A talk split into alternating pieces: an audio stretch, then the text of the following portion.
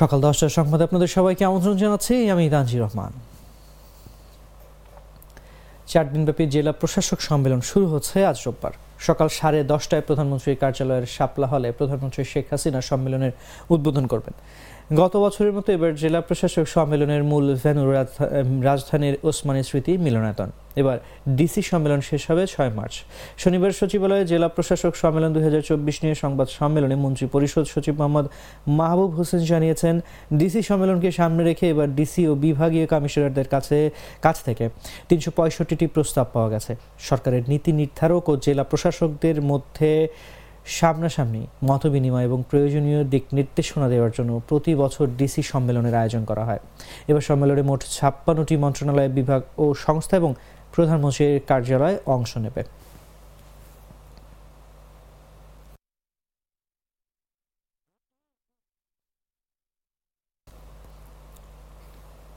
রাজধানীর বেইলি রোডের green cosy কটেজে মর্মান্তিক অগ্নিকাণ্ডের ঘটনায় যাদের দায় থাকবে তাদের প্রত্যেকের বিরুদ্ধে আইনানুগ ব্যবস্থা নেওয়া হবে বলে জানিয়েছেন ঢাকা মেট্রোপলিটন পুলিশের মিডিয়া অ্যান্ড পাবলিক রিলেশনস বিভাগের উপ পুলিশ কমিশনার মোহাম্মদ ফারুক হোসেন। শনিবার নিজ কার্যালয়ে সাংবাদিকদের ব্রিফিংকালে কথা জানান তিনি।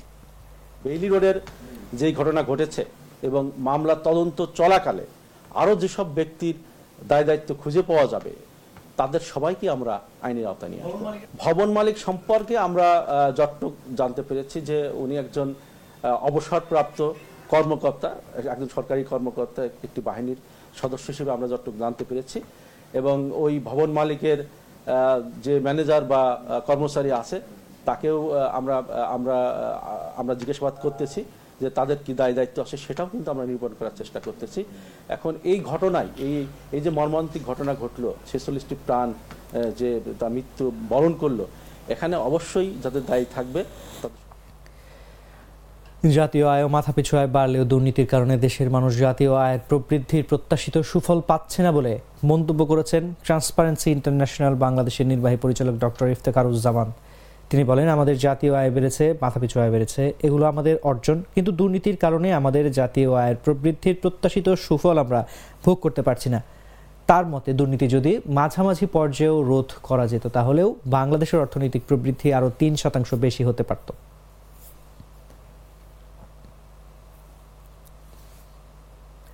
এক হাজার তিনশো ভবনকে চিহ্নিত করেও ভাঙা সম্ভব হয়নি বলে জানিয়েছেন সাবেক গৃহায়ন ও গণপূর্তমন্ত্রী সম রেজাউল করিম।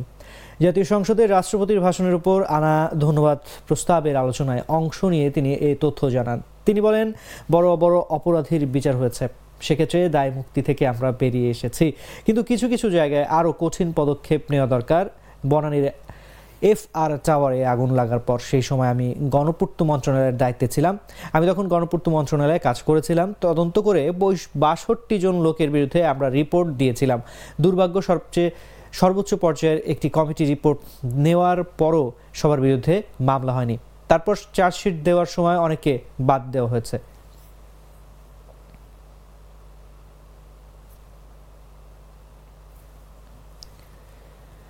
বিএনপি মহাসচিব মির্জা ফখরুল ইসলাম আলমগীরের সঙ্গে ধারাবাহিক বৈঠক করেছেন যুগপথ আন্দোলনে থাকা শরিক বারো দলীয় জোট ও গণতন্ত্র মঞ্চের শীর্ষ নেতারা।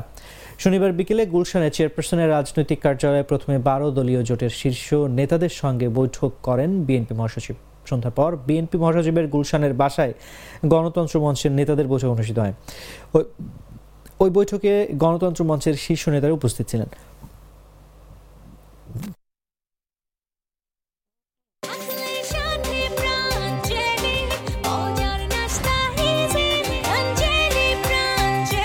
প্রাঞ্জলি। মজার নাস্তা ইজিলি রাজধানীর বেইলি রোডের গ্রিন কোজি কটেজ নামের ভবনে আগুনে ছেচল্লিশ জনের মৃত্যুর ঘটনায় করা মামলায় কাচ্চি ভাইয়ের ম্যানেজার ও চা চুমুকের দুই মালিক সহ চারজনের প্রত্যেকের দুই দিন করে রিমান্ড মঞ্জুর করেছেন আদালত। আসামিরা হলেন কাচ্চি ভাইয়ের ম্যানেজার জিসান চাচুমুকের মালিক আনোয়ারুল হক ও শাকিল আহমেদ রিমন এবং গ্রিন কোজি কটেজ ভবনের ম্যানেজার হামিউল হক বিপুল। শনিবার তাদের আদালতে হাজির করে পুলিশ। এরপর ঘটনার সুষ্ঠু তদন্তের জন্য মামলার তদন্তকারী কর্মকর্তা রমনা থানায় পরিদর্শন আনসার মিল্টন তাদের রিমান্ডের আবেদন করেন। শুনানি শেষে ঢাকার মেট্রোপলিটন ম্যাজিস্ট্রেট মোহাম্মদ নুরুল হুদা চৌধুরীর দুদিনের রিমান্ড মঞ্জুর করেন।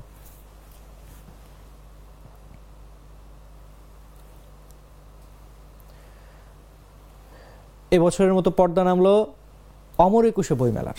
শনিবার ছিল মেলার শেষ দিন। এদিন বেলা এগারোটায় শুরু হয়ে মেলা চলে রাত নয়টা পর্যন্ত। শেষ দিনে লেখক, পাঠক, দর্শনার্থীদের মিলন মেলায় পরিণত হয় মেলা প্রাঙ্গণ।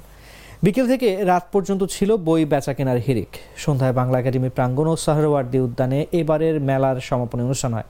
এতে জানানো হয়, এবারের বই মেলায় ষাট কোটিরও বেশি টাকার বই বিক্রি হয়েছে। গত বছর বিক্রি হয়েছিল সাতচল্লিশ কোটি টাকার বই। এবছর মোট বই প্রকাশিত হয়েছে তিন হাজার সাতশো একান্নটি। গত বছর এ সংখ্যা ছিল তিন হাজার সাতশো তিরিশটি।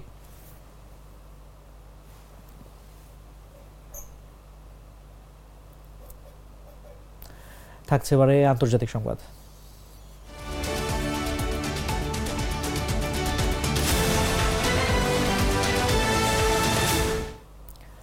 লিবিয়ায় অনিয়মিত অভিবাসী হিসেবে থাকা আরও একশো চুয়াল্লিশ জন বাংলাদেশিকে ফেরত পাঠানো হয়েছে। জাতিসংঘের স্বেচ্ছাসেবন প্রত্যাশন কর্মসূচির আওতায় দেশে ফিরেছেন তারা।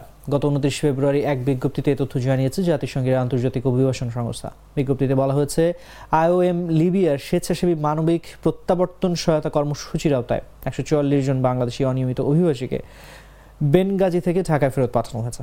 এর আগে গত তেইশ ফেব্রুয়ারি লিবিয়া থেকে দেশে ফিরেছিলেন একশো চুয়াল্লিশ বাংলাদেশি। বাংলাদেশের পররাষ্ট্র মন্ত্রণালয় জানিয়েছে, দুই সালের জুলাই থেকে এবছরের তেইশ ফেব্রুয়ারি পর্যন্ত মোট এক হাজার তিনশো নব্বই জন অনিয়মিত বাংলাদেশিকে লিবিয়া থেকে দেশে ফিরিয়ে আনা হয়েছে।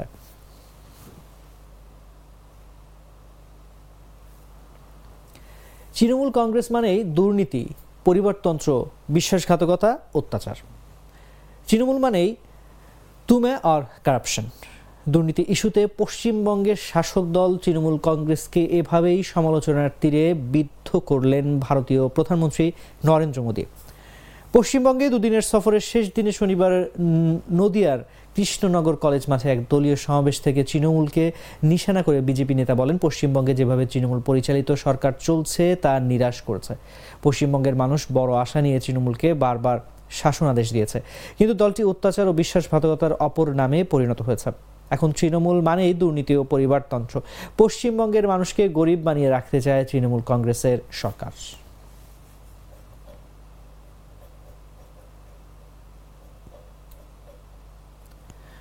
দর্শক, চলে যাচ্ছে এবারে খেলা সংবাদে।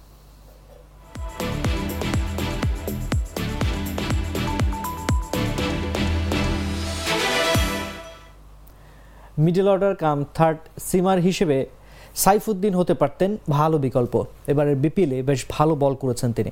ফরচুন বরিশালের হয়ে প্রায় প্রতি ম্যাচেই ভালো বোলিং করেছেন।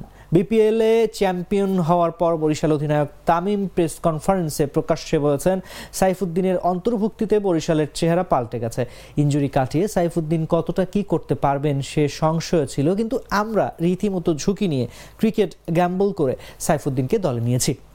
সাইফুদ্দিনও সুযোগ পেয়ে নিজের যথার্থতার প্রমাণ দিয়েছে। সে দুর্দান্ত বোলিং করে বরিশালের সাফল্যে একটা বড় ভূমিকা রেখেছে বিপিএলে নয় ম্যাচে। সাইফুদ্দিনের ঝুলিতে জমা পড়েছে পনেরো উইকেট, প্রায় প্রতি ম্যাচে মাপা বোলিং করা সাইফুদ্দিন।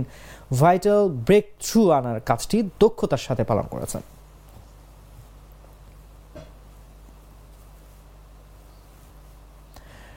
দর্শক, এই ছিল এখনকার মতো আমাদের পরবর্তী সংবাদ বেলা এগারোটায়। দেখার আমন্ত্রণ জানিয়ে বিদায় নিচ্ছি। এতক্ষণ সঙ্গে থাকার জন্য ধন্যবাদ সবাইকে।